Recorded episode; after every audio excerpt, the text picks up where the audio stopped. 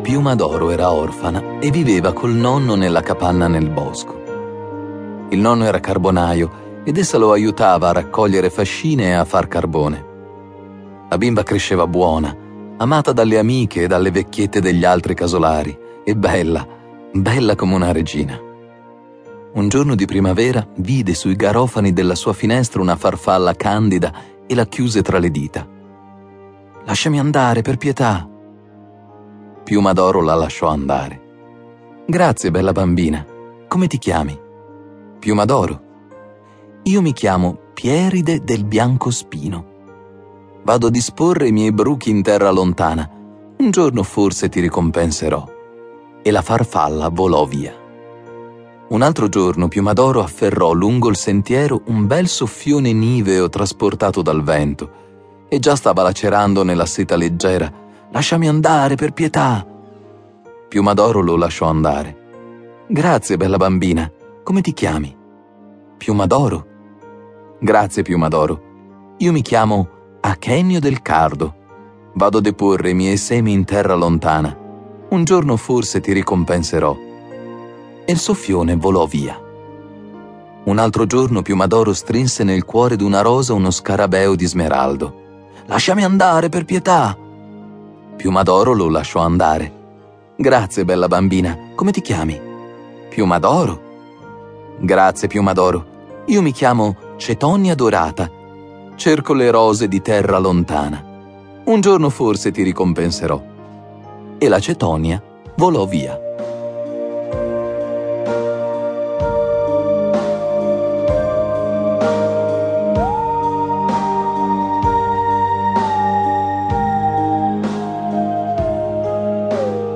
Sui 14 anni avvenne a Piumadoro una cosa strana. Perdeva peso. Restava pur sempre la bella bambina bionda e fiorente, ma s'alleggeriva ogni giorno di più. Sulle prime non se ne dette pensiero. La divertiva, anzi, l'abbandonarsi dai rami degli alberi altissimi e scender giù lenta, lenta, lenta come un foglio di carta, e cantava Non altre adoro che piuma d'oro. O piuma d'oro, bella bambina, sarai regina. Ma col tempo divenne così leggera che il nonno dovette appenderle alla gonna quattro pietre perché il vento non se la portasse via. Poi nemmeno le pietre bastarono più e il nonno dovette rinchiuderla in casa. Piuma d'oro, povera bimba mia, qui si tratta di un maleficio. E il vecchio sospirava. E Piuma d'oro s'annoiava così rinchiusa. Soffiami, nonno, e il vecchio, per divertirla, la soffiava in alto per la stanza. Piuma d'oro saliva e scendeva, lenta come una piuma. Non altre adoro che piuma d'oro. O piuma d'oro, bella bambina, sarai regina. Soffiami, nonno. E il vecchio soffiava forte e piuma d'oro saliva leggera fino alle travi del soffitto. O piuma d'oro, bella bambina, sarai regina. Piuma d'oro, che cosa canti? Non sono io, è una voce che canta in me.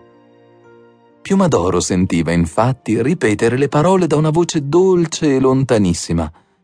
Il vecchio soffiava e sospirava. Piuma d'oro, povera bimba mia, qui si tratta di un maleficio.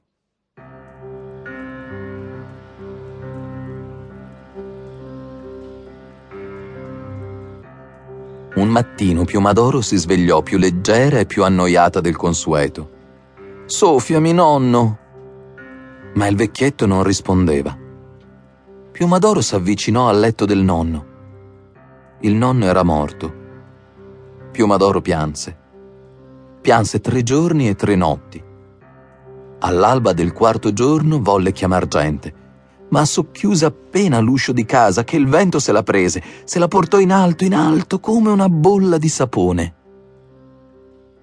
Piumadoro gettò un grido e chiuse gli occhi. Osò riaprirli a poco a poco e guardare in giù, attraverso la sua gran capigliatura disciolta.